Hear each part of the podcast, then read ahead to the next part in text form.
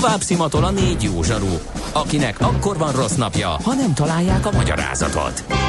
A francia kapcsolat a Wall Streetig vezet. Figyeljük a drótot, hogy lefüleljük a kábelt. Folytatódik a millás reggeli, a 90.9 Jazzy Rádió gazdasági mapetsója. A pénznek nincs szaga. Mi mégis szimatot fogtunk. 9 óra 10 perc van, jó reggelt kívánunk, kedves hallgatóink! Folytatjuk a Millás reggeli műsorát itt a 90.9 Jazzy Rádion, benne Kántor Endre az egyik műsorvezető. Mihálovics András pedig a másik műsorvezető. 0630 20 10 909 ezt az SMS és WhatsApp számot ajánljuk mindenkinek a figyelmébe. Közlekedési információ is jöhet, meg mindenféle észrevétel ide erre a címre, például napi smúz rovatunkat is nem árt megtölteni itt tartalommal, hiszen hát azért ne felejtsük el, hogy Blue Monday van, még oly tudománytalan módon megállít, megállapítottan az év legdepressziósabb napja, úgyhogy nyugodtan lehet smúzolni, nem nekünk, vagy nem csak nekünk, vagy nem a műsorral, Egymásnak nem bárkinek is, is, van. lehet smúzolni.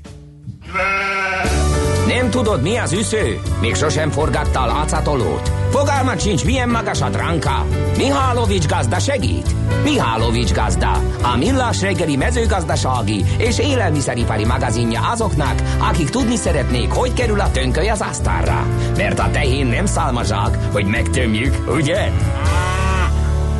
Az, azt gondolhatnánk, hogy tél van, ilyenkor a mezőgazdaság kicsit tetsz halotti állapotba kerül, de hát kérem Nem. szépen, azért nem így van. Például az alma ágazatban vannak most megint problémák, ami azért furcsa, mert hát az almafákon is már ugye hó, meg dér, meg pára van, nem alma termés. Kicsit utána néztünk, hogy mi borzolja most a kedélyeket, így utólag jó pár hónappal a szüret után. Kalauzunk ebben a témában. Apáti Ferenc lesz a Magyar Zöldség és Gyümölcs Szakmaközi Szervezet és Termektanácsnak, a Fruit Webnek az alelnöke. Jó reggelt kívánunk! Jó reggelt kívánok! Hát azt írja az újság, hogy pofon az alma termelőknek. Most, hát már mindenki leszette a termést, elvileg el van adva, nem értettük a hírt. Ugye az a helyzet, hogy ősszel alma botrányoktól volt hangos a sajtó és szakmai berkekben is nagyon erős volt a feszültség a kialakuló nagyon alacsony árak miatt. Ebben az időszakban így kb. decembertől május-júniusig vagy júliusig viszont értelemszerűen alma születről egyáltalán nem beszélhetünk, mert novemberben befejeztük. Viszont amiről beszélnünk kell, lehet ilyen időszakban is, az a betárolt étkezési alma, az étkezési alma árai, az étkezési uh-huh. alma minősége, kitárolhatósága. Hát annak meg most van a fogyasztó- szezonja, ugye most kezdik el itt ugye a vitamin hiányos időszakban feltölteni a boltok polcait almával is. Természetesen így van, ugye nagyjából májustól szeptember-októberig eh, tengernyi friss zöldséggyümölcs van a piacon, mert akkor tudunk termelni frissen. Ebben az időszakban hazai termésből már csak alma és még kisebb mennyiségű körte van a tárolókban, és tudjuk vele ellátni a fogyasztókat. Ezért ez egy inségesebb időszak zöldséggyümölcsből, és igazából az almáról és a körtéről szólhat ez az időszak uh-huh. csak gyümölcsfronton. Mi a baj akkor az étkezési almával? Alapvetően azt már tavaly nyáron prognosztizáltuk, hogy mivel nagyon jelentős az európai termés, ezért alacsony árak várhatóak. Ez nagyjából be is jött, sajnos túlzottan be is jött. Az étkezési alma frontján is meglehetősen alacsonyak az árak. Tudtuk, hogy ez az egész szezonban végig fog bennünket kísérni. Azt gondolom viszont, hogy most nem annyira az étkezési alma árával összefüggő hírek borzolták a piaci vagy termelői kedélyeket, hanem az étkezési alma minőségével összefüggő hírek, amelyek sajnos nagyon-nagyon pontatlanul jöttek le. Uh-huh. Nem igaz az, hogy a magyar alma minősége rossz lenne. Uh-huh. Mert hogy épp erre fűzte fel az említett hír, hogy, hogy a gondot az okozza, idézem, hogy a hűtőházak kitárolásakor kiderült, hogy az étkezési almaként eltett gyümölcs jelentős része nem éri el azt a minőségi kategóriát, ami étkezési almának felel, meg így csak ipari almaként lehet hasznosítani. Így ebben a formában igaz, de a fogyasztókban úgy érzékeljük, úgy jött le a hír, hogy rossz a magyar alma minősége. Aha. Megpróbálom nagyon-nagyon röviden és ö, talán érthetően elmagyarázni.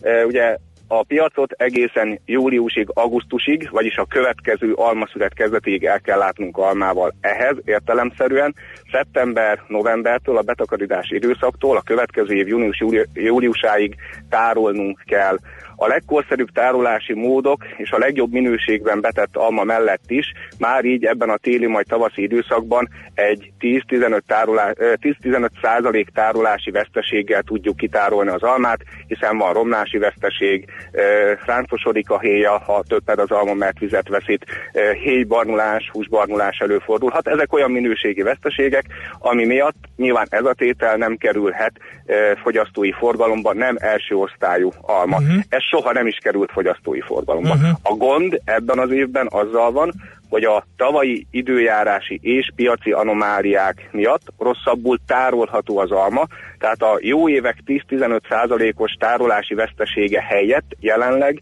25 százalék körüli veszteséggel tárolunk ki almát. Ami ez azt azért jelenti, nagyon sok azért, 25 százalék. Hát az a negyede a teljes betárolt mennyiségnek, az, az pénzben is elég fájdalmas veszteség lehet ez, ez nagyon erős veszteség a termelők számára, hiszen ugye amíg egy jó évben minden betárolt 100 kg almából 90-et vagy legalább 85-öt ki tudunk venni jó minőségben, első osztályú minőségben, az, az most 75 kg alma. De az a mostani 75 kg, amit kitárolunk, az ugyanolyan jó minőségű, mint jó években, jó években az a 85-90 kg, tehát szó nincs arról, hogy a fogyasztó asztalára kerülő alma rosszabb minőségű lenne, mindössze arról van szó, hogy a termelőnek vagy a tárolást víző kereskedőnek sokkal nagyobb tárolási veszteséget kell elszenvednie, hiszen jelenleg 100 kilóból kb. 70-75 kilót tud első osztályú almaként eladni, míg egy jó évben ez 85-90 erről van csak szó, Értem. de az, arról nincs, hogy a fogyasztó előkerülő alma rosszabb minőségű lenne. Sőt, ilyen években, amikor nagy termés van, sokkal válogatósabb a piac, van miben duskálnia, a legapróbb minőségi hibába is beleköt a vevő, tehát pont egy ilyen évben fordul elő az, hogy a fogyasztó asztalára kerülő alma az az átlagosnál is jobb minőségű. A veszteséget ebben az esetben a termelőnek vagy a kereskedőnek uh-huh. kell benyelni. Az is egy nagyon nagy kérdés, hogy mi lesz ezzel a viszonylag nagy mennyiségre, mert, mert ez túl nagy mennyiség ahhoz, hogy valaki ezt nem tudom én kidobja és a kert végébe hagyja elrohadni. A léüzemek meg ugye, hát említett, hogy mikor van az almaszedés, akkor dolgoznak, most be vannak zárva. Mit lehet csinálni ezzel a 25%-os technológiai selejtel? Ebből a 25%-ből egy bizonyos hányad, a 25%-nak a 10-20-30%-a, ami már megrodhat, az értékesíthetetlen, semmilyen fronton fel nem használható, uh-huh. pálinka alapanyagnak sem, léüzemi feldolgozásra sem. A másik nagyobb hányada az még léüzemi feldolgozásra alkalmas, vagy alkalmas lenne, mert csak felületi vagy héhibákat tartalmaz, de jelenleg nyilván a léüzemek zárva vannak. Egyeztettünk léüzemekkel, még most bizonytalan a helyzet, de egyetlen léüzem től sem áll távol, hogy februárban vagy márciusban újra beindítsa a kapacitásait, uh-huh. feldolgozandó azt a körülbelül 30 ezer tonna almát, ami az étkezési alma tárolásából ki fog esni. Uh-huh. Ebben a megoldás még nincs meg, de ezt nyilván a piaci szereplők is látják, és ha ebben a feldolgozók, a üzemek üzleti lehetőséget látnak, akkor fel fogják ezt Igen, ám, csak én rosszat dolgozni. sejtek, mert amikor legutóbb beszéltünk, akkor ugye mondta, hogy, hogy elég nagy viták voltak össze, pont ez volt a vita, hogy a léüzemek nagyon nyomott áron veszik át a termést, és hát ugye az is elhangzott a mostani beszélgetésünk elején is, hogy a helyzet nem javult Európában továbbra is ugye jó a termés, nyomottak az árak. Így van, ősszel nagyon alacsony árak alakultak ki a lialma frontján, mert a léüzemek attól tartottak, hogy a sűrítmény árak nagyon be fognak zuhanni, és be is zuhantak 80 cent per kilóig, ami nyilván a, nem mond feltétlenül semmit annak, aki nem ebben a szakmában dolgozik, de ez egy elég mély ponton lévő ár. Illetve kihasználták azt a helyzetet, hogy nagy termés van, nagy termés esetén mindig a vevői oldal diktál. A sűrítmény ára viszont az utóbbi egy-két hónapban valamelyest emelkedett, mert azért csak bejön a világpiacra az, hogy Kínában 10 millió tonna alma esett ki fagykárok miatt, uh-huh. az a 10 millió tonna alma az pedig 15-ször annyi, mint a teljes magyar alma termés, és ez azért most a világpiacon látszik. Úgy gondoljuk, hogy a jelenlegi sűrítmény árak alapján a léalma most már elbírna egy 21-23 forint körüli árat is. Bízunk benne, hogy nem 20 forint alatti árakkal kell ezt az étkezésiből kieső hányadot feldolgozni. 16-17 forintért hűtőhezből elszállítani kényszerből, ha muszáj elfogjuk, de, de jó lenne a veszteségeinket valamelyet csökkentendő 20 forint fölötti uh-huh. árakkal. Hát igen, emlékszünk, ősszel 13-15 forintról indult az alkudozás, amiből aztán nagy uh, hepaj lett. Aztán Így van, 13-as. Igen. 13 forintos nyitóárral indult, ami mm. mindenkit meglepett, mert ilyen alacsony árakat semmilyen piaci körülmény nem diktált. Ebből lett aztán két hetes tárgyalások eredményeként a gazdag demonstrációk nyomására 20 forint, ami aztán 2-3 héten belül bezuhant 18 majd 16 forintra. Az a 16-18 az a lélektani határ, ami mellett még éppen érdemes egyáltalán betakarítani, mert a betakarítás költségeit állja, vagy egy kicsit túl kompenzálja, de mindenképpen alacsony árakról beszélhettünk. Felmerül a kérdés a laikusban, hogy nem lehetne valamilyen technológiaváltással, szerkezet átalakítással, fajtaváltással megelőzni az ilyen és ehhez hasonló piaci anomáliákat?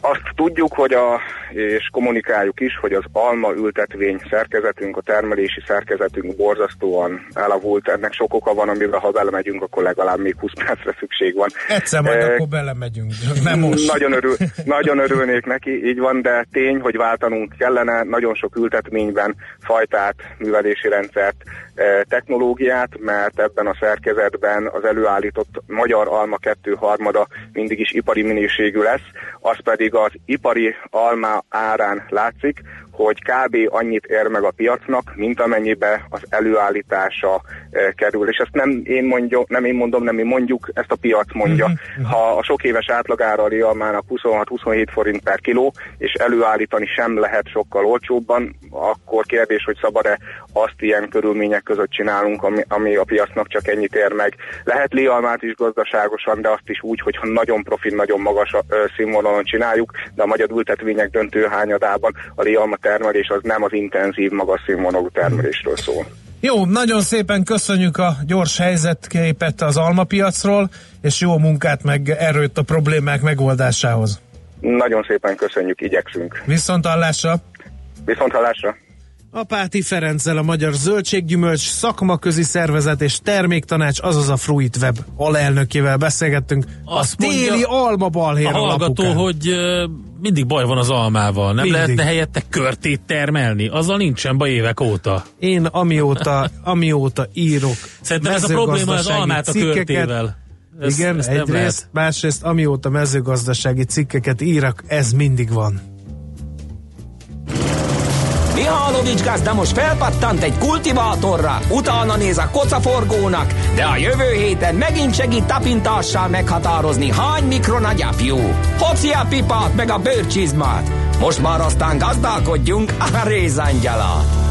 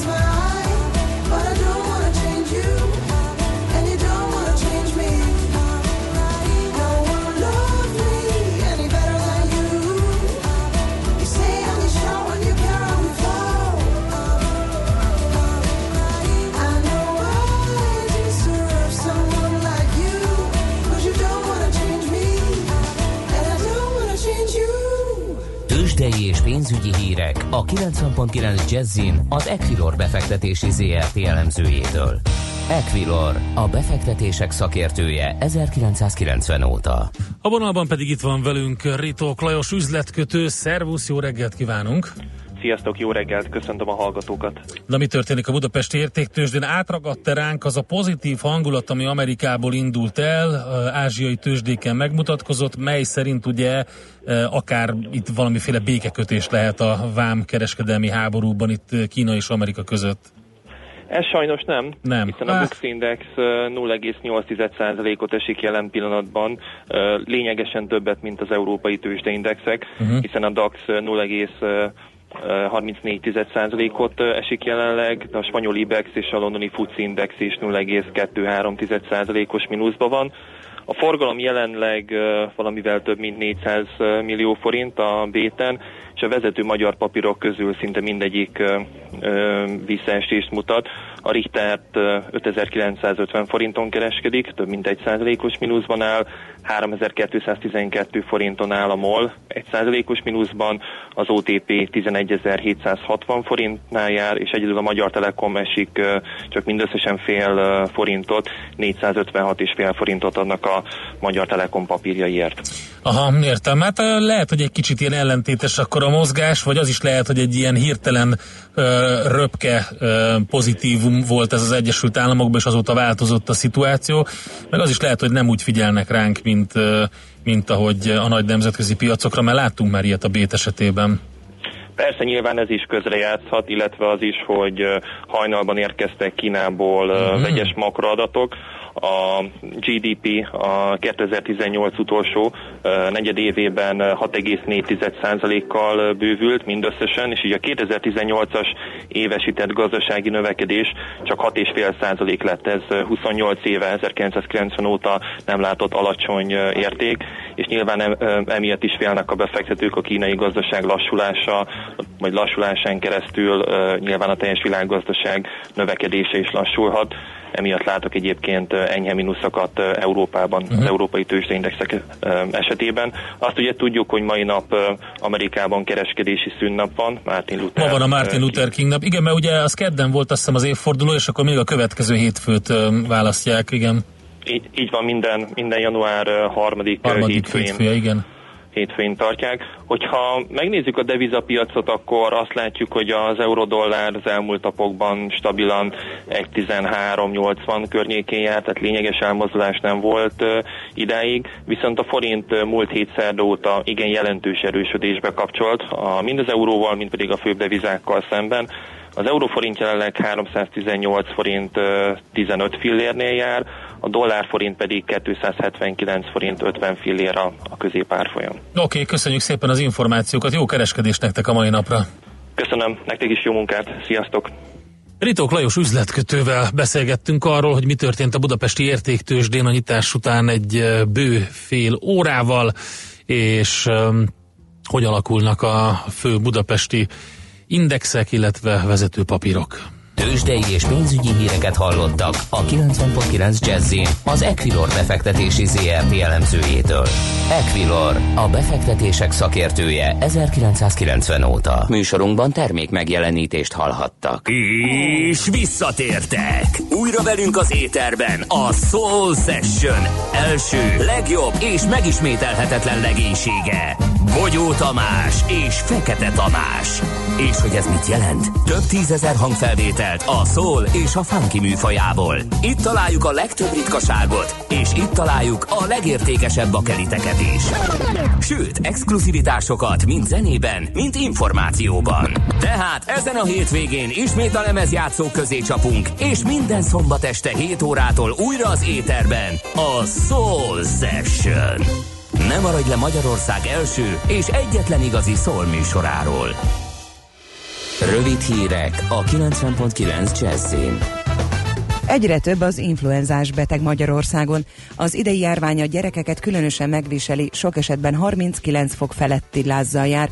Mivel a gyerekközösségekben különösen gyorsan terjed az influenza, arra kérnek minden szülőt, hogy a beteg gyerek maradjon otthon. Országszerte már több kórházban is látogatási tilalmat vezettek be. Megbeszélésre hívja a munkástanácsok elnökét Kordás László, miután a Magyar Hírlap szombati számában megjelent interjújában Palkovics Imre azzal vádolta meg az utcai demonstráció sorozat szervezésébe résztvevő érdekvédőket, hogy az ellenzéki pártok kormány buktató céljait szolgálják. A Magyar Szakszervezeti Szövetség elnöke a népszavának elmondta, a szakszervezetek egymás közti vitája gyengíti az egyébként sikeres demonstrációk erejét is, ezért megbeszélést kezdeményez Palkovics Imrével a közös célokról. Idén 57 milliárd forint bevételt várnak a chips adóból. Jó Tamás egészségügyi közgazdász a köztévében elmondta, januártól 20%-kal emelkedett a népegészségügyi termékadó, ráadásul azt kiterjesztették a gyümölcspárlatokra, a pálinkákra és a gyógynövényes italokra is. Az adó összesen 700-800 vállalkozást érint, és az 50 legnagyobb gyártó fizeti be a 90%-ot. Említette azt is, hogy a bevezetés utáni évben már kimutatták, a gyártók 40%-a eltávolította vagy csökkentette a káros összetevők mennyiségét. Hosszú betegség után budapesti otthonában elhunyt Andy Vajna, a magyar és a nemzetközi filmipar meghatározó alakja, a filmproducer, a nemzeti filmipar fejlesztésért felelős kormánybiztos 75 éves volt. Producerként 59 film fűződik a nevéhez, köztük olyan világszerte ismert és elismert alkotások, mint a Szabadság szerelem, a Rambo filmek, az Angyal szív, a Terminátor, az Evita vagy a Jákob Lajtorjája. Brüsszel megvétózta a német Siemens és a francia konkurense az Alstom vasúti üzletágainak egyesülését. Az uniós versenyjogi biztos azt mondta, hogy Európa nem szülhet ágazati óriásokat a versenyszabályok megszegésével.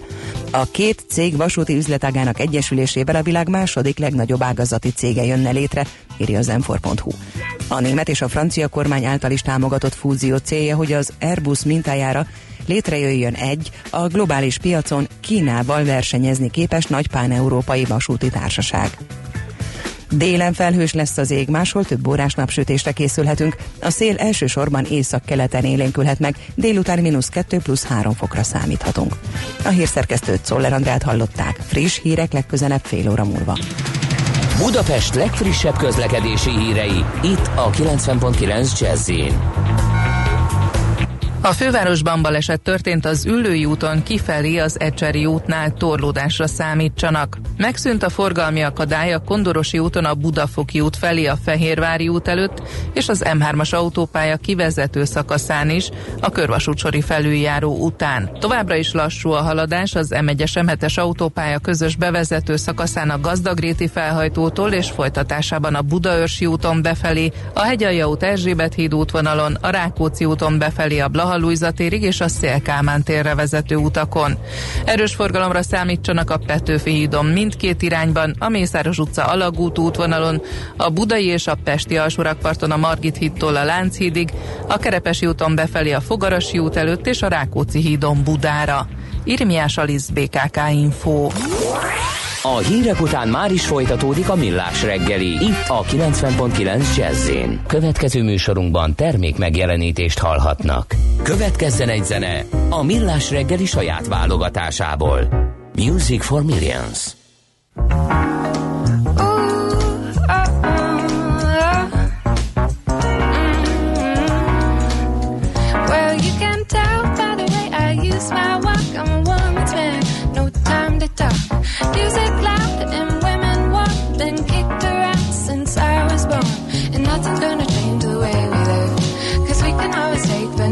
Yeah.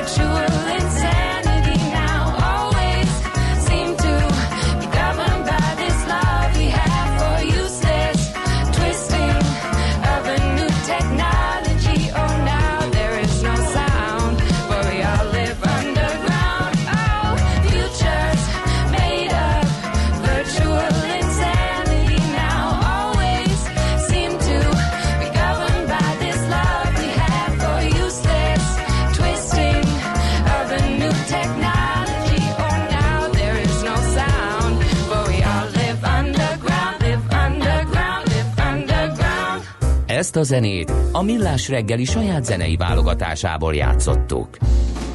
Volt már olyan érzésed, hogy megtaláltad a választ? Aha, aha, aha. Heuréka élmény. Jövő kutatás a Millás reggeliben. A Spark Institute at IBS szakmai támogatásával. Csak jövő időben beszélünk. És egy érdekes témát fogunk feszegetni, mert hogy uh, a Turbine.ai alapítója és fejlesztési vezetője van itt velünk a stúdióban. Szalai Kristóf, jó reggelt kívánunk, szervusz! Jó reggelt, szervusztok! Na, uh, a Turbine-ról beszéljünk egy picit, bár már a hallgatóink ha találkoztak ezzel a társasággal, de miről van szó, mit csináltok, mivel foglalkoztok? Mi, mint, mi egy startup vagyunk, kb. három éve léptünk piacra, és azért érdekes, amit csinálunk, mert tulajdonképpen emberi sejtek működését szimuláljuk számítógépen. Mi az, ami, a, amihez ez segít majd? Vagy mi a, mi a cél ezzel az egésszel? Szeretne, nagyon sok mindenen tudna elvileg majd segíteni, ami most viszonylag közel van, és amit most mi csinálunk, az az, hogy ö, gyógyszercégeknek segítünk ö, rákgyógyszerek fejlesztésében. Egy szimulált sejtel olyan dolgokat, meg annyi kísérletet tudsz lefuttatni, amennyit egy igazival nem tudnál csinálni. Egy betegnél meg pláne nem próbálhatsz ki 83 ezer uh-huh. gyógyszert, hogy melyik fog működni. És ezért gyógyszergyáraknak mondjuk meg azt, hogy az ő gyógyszereik várhatóan, hogy néz ki az a beteg, milyen mutációk vannak abban a betegben, akinél a gyógyszer hat, és hogy néz ki az a beteg, akinél nem hat. És ez olyan gyógyszereket tudnak piacra dobni, akit, a, amiket enélkül a módszer nélkül nem tudnának. Aha, ez olyannak tűnik egy kicsit nekem, hogy oké, okay, rendben ezt mondja a szimuláció, de a valóságban ö, is így működik. Tehát mennyire pontos, mennyire lehet pontosan szimulálni ezt, ami történik? Ez tök így van. A, egyébként mostában azt szoktuk mondani, hogy nagyjából a kétharmada az, amit eltaláljuk, de az esetek kétharmadában találjuk el. De hogyha belegondolsz, azért ez nem rossz arány abból a szempontból, hogy ha mi le tudunk futtatni két millió vizsgálatot, és abból azt mondjuk, hogy ez a top 10 vagy top 20 eredmény, ami kijött, ezzel érdemes tovább próbálkozni, akkor, akkor ennek legalább a fele az olyan lesz, ami tényleg úgy működik, legalább a Petri csészében, uh-huh. ami a mhm. következő ellenőrzés. Azt szín. lehet tudni, hogy melyik uh, sejteket tudjátok szimulálni? Ugye az emberi szervezetben számtalan sejt van. Aha. A rendszernek tök mindegy. A, hogyha meg tudod szekvenálni a genomját, akkor elvileg Na ezt fejtsük ki. Mi a genom és mi a szekvenálás? Mert többen félreálltak vészvillogóval és csendes zokogásban törtek ki.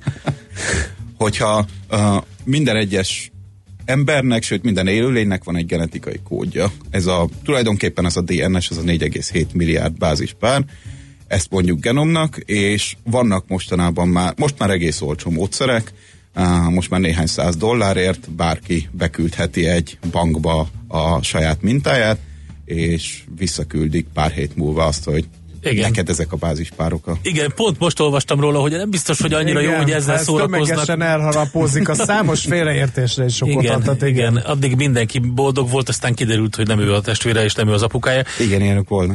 De, de lényeg a lényeg, hogy igen, stimmel, és ez nyilvánvalóan a tudománynak a fejlődését ö, ö, meghatványozta, legalábbis ezen a, ezen a területen. Um, Oké. Okay. Um, nyilván egy gyógyszergyárnak, vagy egy nagy ö, ö, cégnek, kutatócégnek nagyon fontos az, hogy eleve milyen irányú kísérleteket kezdjen el, akár Petri csészében, mert ugye ti leszűritek akkor ezzel az, elő, ezzel az előszobával lényegében azt, hogy ő merre menjen. Tehát neki nem kell lesz végig csinálnia, ez nagyon sok óra, nagyon sok kutatómunka ö, megspórolása. Mi a következő lépcső? Mit lehet, ö, mit lehet még csinálni ezzel a szimulációs módszerrel? Hát idővel, idővel rengeteg mindent lehet csinálni. Nekem az az, nem tudom, álmom vagy elképzelésem, uh-huh. hogy most a biotechnológia ott tart, ahol a számítástechnika tartott mondjuk a 80-as években, vagy az internet. Hogy tudtuk, hogy itt valami nagyon nagy dolog lesz, és valami nagyon máshogy lesz, de még fogalmunk sincs, hogy pontosan hogy. Egyszerűen annyi kihasználatlan lehetőség van még a biotechnológiában, meg, meg magában az emberi, meg a biológiában, mint olyanban. Egy csomó mindent nem értünk, hogy hogy működnek. Az a mérnöki hozzáállás, az a mérnöki nem tudom, pontosság, amit, uh, amit számítógépekkel, tranzisztorokkal már tudunk csinálni, azt most még nem tudjuk a biológiában, mert egy csomó minden ismeretlen. De hogyha tudjuk, akkor például magának a, a ráknak a gyógyítása az nem arról szólna, hogy hogy milyen gyógyszert tudunk a te adott daganatodra venni, hogy kell ezt összelegózni, hanem egyszerűen veszünk egy kémcsőnyi vért, növesztünk belőle egy új májat, neked a régit meg kidobjuk. Hú, na ez, na ez az, ami nagyon érdekesen hangzik. Ugye itt volt már minden elképzelés, a 3D nyomtatással kezdve mindennel. Üm, nyilván itt a technológiát azért még mög, tehát előrébb jár a, a számítógépes szimuláció, mint maga a technológia, vagy, vagy, vagy, vagy, vagy ez kéz a kézben megy? Hát a, mint máshol tartanak. A technológia van olyan dolog, amit technológiailag meg tudsz csinálni, de a számítógépen még nem, és van fordítva. Úgyhogy, úgyhogy szépen lassan együtt fejlődnek. Olyanokat, olyanokat azért lehet már. Tehát ilyen szervek nyomtatásával próbálkoznak. Ez, hogy tudjál szimulálni számítógépen dolgokat, az azért meg viszonylag új. Uh-huh. Illetve hát sokszor próbálkoztak vele, de, de úgy tűnik, hogy most van már elég adat megismeret, hogy tényleg értelmes eredmények jöjjenek ki belőle. Hogy működik egyébként ez a rendszer? Tehát mi az, ami mögötte van? Tehát mi, mi hajtja? Egy tulajdonképpen a belseje egy saját program, amit mi írtunk, de alapvetően úgy kell elképzelni, mint egy ilyen nagy-nagy hálózatot, amikor a fehérjék, azok a nem amik a fehérje porban vannak, mert azok is fehérjék, de igazából ezek, ezeket úgy kell elképzelni az emberi sejtben, mint ilyen kicsi nanogépek, amik mozognak, és tulajdonképpen ezek csinálják azt, amitől mi emberek vagyunk, az összes funkciónkat, meg amitől élünk. Ezek azt tudják csinálni, hogy a fehérjék kapcsolódnak egymással, és valamilyen energiát vagy molekulát passzolgatnak egymás között. És hogyha ebből van nagyon sok, és nagyon bonyolultan kapcsolódnak, és ebből alakul ki az összes életfolyamatunk. És ennek, ebből rengeteg van, és ez nagyon bonyolult, és nagyon sok része még nem ismert. De az a része már viszonylag jól ismert, hogy a, tulajdonképpen a vezérlő központja ennek, hogy mi történik akkor, hogyha valami külső hatás éri a rendszert, akkor merre menjen egyáltalán a sejt. Most szaporodjunk tovább, legyen egy kis szünet, vagy, vagy pusztítsa el magát, mert az jobb lesz ott mindenki másnak a környékén.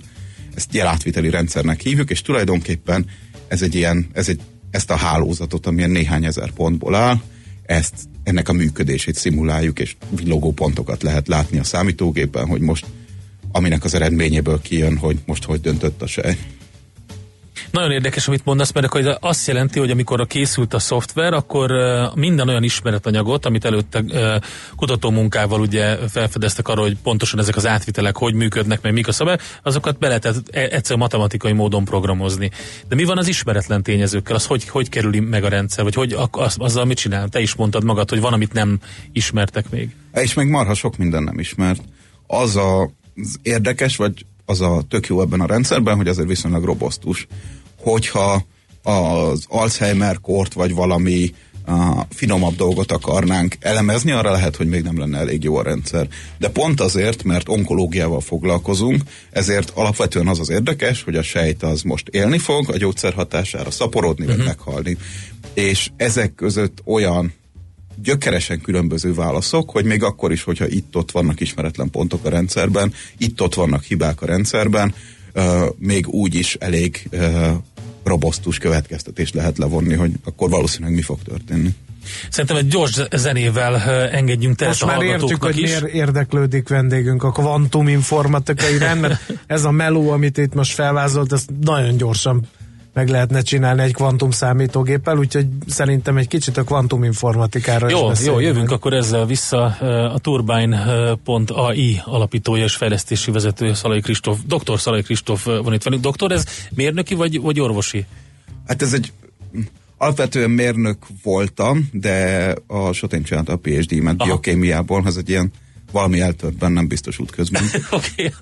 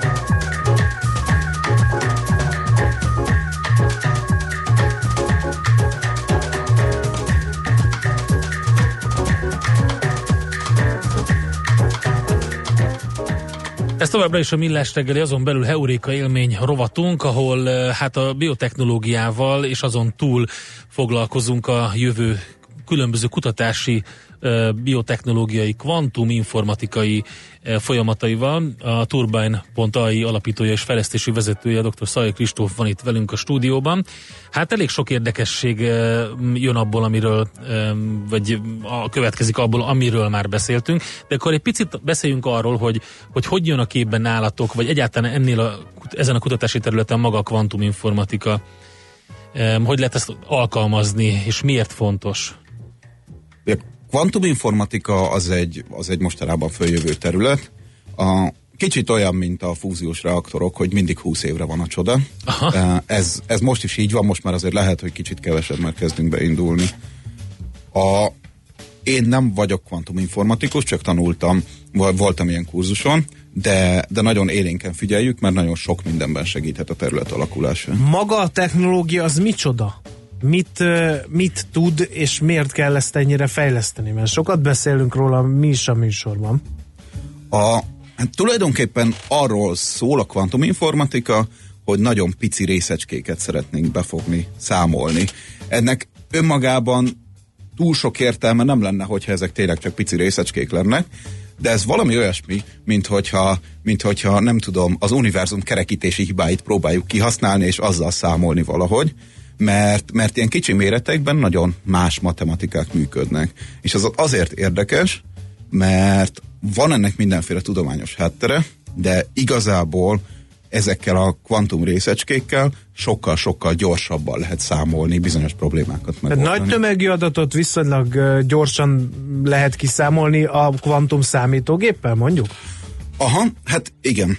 Úgy működnek ezek a, van vagy az a csodálatos, különleges ezekben a kvantum számítógépekben, hogy a, amikor egy összeadási műveletet elvégzel, akkor nem csak, hogyha van egy, nem tudom, 5 bitnyi számod, akkor az hagyományos számítógépen 1-től 32-ig lehet valami. Meg van egy másik ilyen, és ezt a kettőt össze tudod adni, abból lesz valami.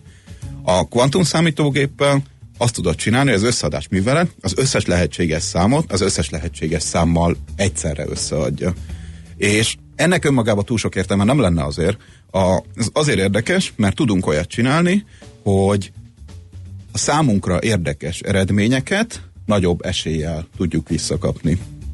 Tehát, hogyha például a mi területünkön, hogyha kíváncsi vagy arra, hogy hogyha egy fehérjének van egy genetikai mutációt, ezért egy betű a genetikai kódodban valahogy más. Ezért az a fehérje, ami az alapján, a gén alapján készül, valahogy máshogy néz ki.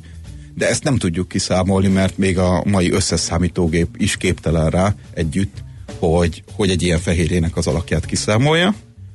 Egy kvantum számítógéppel elvileg annyit kéne tenni, hogy odaadjuk neki, hogy így nézhetnek ki a fehérjék, vagy így néz ki a, az a fehérje, amit te, amivel te számolsz, vagy amivel neked számolni kell, és az összes nézd meg az összes lehetséges tekeredési módszert, hogy hogy nézhet ki a fehérje, és add oda nekem azt, amelyik a legkompaktabb struktúra, mert valószínűleg az lesz az. És ő így tulajdonképpen egy, illetve nem sokkal több, néhány futásból ki tudja számolni, ahhoz képest, mint hogyha a hagyományos számítógéppel ezt uh-huh. egyesével kéne Ez csak egy kicsi rendszer, ugye a sejtek, de hát időjárás előrejelzés, csillagászat, ahol rengeteget kell számítani, környezetvédelmi hatások, ezeket mind-mind forradalmasítatja, és akkor a titkosításról még nem is beszéltünk, hogy ma még feltörhetetlennek tartott kódokat kb.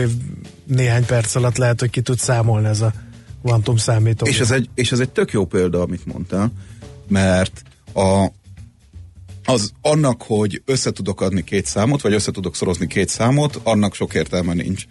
Viszont, hogyha azt meg tudom csinálni, hogy van egy szám, 850 ezer, és mi az a két szám, ami ennek a, ami összeszorozva ezt a számot adja. Ez normál esetben egyesével kell neki számolgatnom. Kvantum számítógép az meg olyan, mintha lenne egy, nem tudom, nagy uh, gömböd, üveggömböd, aminek az alján van egy luk. És akkor ebbe te nagy meg kicsi golyókat belepakolsz, és ahelyett, hogy egyesével kéne megnézni, hogy mi az a golyó, ami pont beleilleszkedik a gömb alján levő lukba, ahhoz képest csak megrázod az egészen, És és, akkor ki fog, ki fog esni belőle valami. Oké, okay. hát nyilván ez egy eh, elképesztő nagy segítség, főleg akkor, hogyha hogyan számításokat kell végezni. Eh, Én visszamennék egy kicsit a, a ti eh, házatok tájára azzal, amit, amit említettél, ugye, hogy, hogy különböző szerveknek a komplett ki nem tudom, 3D nyomtatása, vagy valamilyen módon kitenyésztése, vagy megalkotása. Azért ezt a szót használom, megalkotása, mert rengeteg módszer kínálkozik fel. Oké, te azt mondtad, ez, a, ez az álmod, hogy ez itt tök jól működne. Um, mi kell ehhez? Tehát, hogy me, milyen irányba kell elmozdulni? Van egy core businessetek, ami most kimondottan az onkológia, és az, ezen kívül a, a, a különböző ilyen gyógyszerkutatásos terület. Merre, merre kell elmozdulni ahhoz, hogy, hogy közelebb kerülj ehhez például, amit mondtál? Én azt gondolom, hogy azt, amit most csinálunk, ezzel tök jó irányban tartunk, tök jó irányban haladunk. Ahogy egyre több információnk lesz arról, hogy hogy működik az emberi sejt, meg az e- sejtek, meg az emberi test, egyszerűen azok a dolgok, amiket most még kevésbé értünk, hogy, hogy például egyik fajta sejt hogy alakul másik fajta sejtbe, egyáltalán hogy, hogy történik az életnek az a csodája, hogy eh, egy darab megtermékenyített petesejtből kialakul utána ez az ember, és pontosan mindenki tudja, hogy neki hol van a dolga. Hogyha ezt is olyan szinten megértjük majd, hogy tudjuk szimulálni, akkor meg fogjuk érteni azt is, hogy hogy egyes szerveket hogy kell növeszteni, illetve lehet-e egyáltalán olyat csinálni, vagy milyen, milyen technológia kell a környékére, hogy, hogy ez ilyen dolgokat meg lehessen tenni. A másik folyamat, ami eszembe jutott pontosan abból, amit mondtál, hogy ugye kutató munka, orvos, tehát gyógyszerészeti cégeknek, hogy, hogy nem azt a folyamatot csinálni, ami egy bizonyos folyamat, hogy mondjuk egy új szervet létrehozni, ugye a, a, a beteg számára, hanem az, hogy valami szintetikus szervet létrehozni, és, és, és, e- és azt gyakorlatilag implantátumként használni, mert ugye ez a másik folyamat, a különböző protézisek, implantátumok, szintetikus cuccok. Hát erre ugyanúgy meg kell, le, végig kell csinálni a kísérleteket, hogy működik-e, befogadja a szervezet, stb. Ez is egy irány? Ami- Hát ez, ez is lehet simán egy irány. Mi abban fogunk majd tudni segíteni az elkövetkező években, remélhetőleg sok évben, hogy bárki, aki ilyesmit szeretne csinálni, vagy ilyesmit szeretne kipróbálni, megérthesse, hogy az a dolog, amin ő dolgozik, az vajon hogy fog működni, vagy mit kell ahhoz tennie, hogy, hogy az ő szintetikus, vagy saját, vagy bármilyen dolga tudjon működni. De ugyanez igaz gyógyszerekre, ugyanez igaz, nem tudom, biztos nagyon sok mindenre. És mik a, mik a, a, a gátjai ennek az egésznek? Tehát van, vannak nyilván etikai ö, ö, ko- korlátok, erről nagyon sok vita van, nincsenek lefektetve pontosan ezek a, ezek a határok. Ö, Ez az egyik. A másik nyilván a pénz, a harmadik pedig az, hogy bizonyos országok mit gondolnak, hogy hogyan kéne fejleszteni. Valaki robot hadsereget akar, vagy félrobot, vagy cyborg, vagy mit ilyenek vannak a köztudatban, vagy a populáris sajtóban. Igen, mi szerencsére uh, ilyenekben még nem futottunk bele, mert mi kiszárólag kutatási uh, eszközként uh, dolgozunk, és a következő, még 83 ezerszer megvizsgálnak mindent, amit mi csinálunk, Aha. mielőtt ebből bármi emberi felhasználásra alkalmas dolog lenne. De, de nyilván nagyon sok minden egyrészt etikai, másrészt filozófiai kérdés van, amit, amit ugyanúgy át kell gondolni, mint ahogy nem tudom, olyan, mint például a személyiségi jogokat át kell gondolni azzal kapcsolatban, ami, ami mostanában az interneten történik, meg hogy, meg hogy mit jelent a... Uh, igen. Hát igen, mit jelent? Igen, kinek a, kinek a szerve lesz az, vagy milyen szerve az? Igen, hát ez nagyon érdekes kérdés. Uh, Oké, okay, hát sok sikert nektek, uh, nyomon követjük azt, hogy mivel uh, foglalkoztok, vagy éppen milyen projektekben vagytok, sok, sok sikert mindenhez a munkához. Köszönjük szépen, hogy itt voltál, picit rá világítottál a biotech uh, folyamatokra, úgyhogy jó munkát nektek. Köszi szépen. E, és a Euréka élmény rovatunkban dr. Szalai Kristóf volt itt velünk a stúdióban, a Turbine.ai alapítója és fejlesztési vezetője. Elbúcsúzunk Euréka András, jó? a millás reggeli jövőben játszódó magazinja. Mindent megtudtok majd. Szakmai partnerünk a Spark Institute at IBS.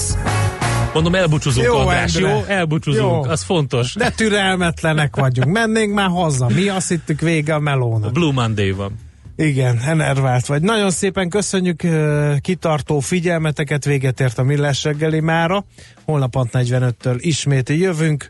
Tartsatok akkor is velünk, úgyhogy mindenki uralja ma a Blue Monday-t, mert holnap kit kérdezzük, hogy milyen hatásokkal volt rátok ez a tudományosan semmilyen módon alá nem támasztott év legdepressziósabb napja. Minden esetre az időjárás azért eh, kedvező, hiszen egy jó napsütéssel véteti észre magát, eh, úgyhogy ez egy jó alap lehet arra, hogy legyőzzük a támadó depi hullámokat. Köszönjük, és ehhez kívánunk erőt, sziasztok!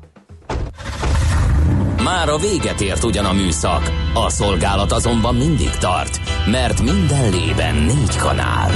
Holnap reggel újra megtöltjük a kávés bögréket, beleharapunk a fánkba és kinyitjuk az aktákat. Addig is, keressetek minket az arcaktákban, a közösségi oldalunkon. A mai adás podcastjét pedig holnapunkon.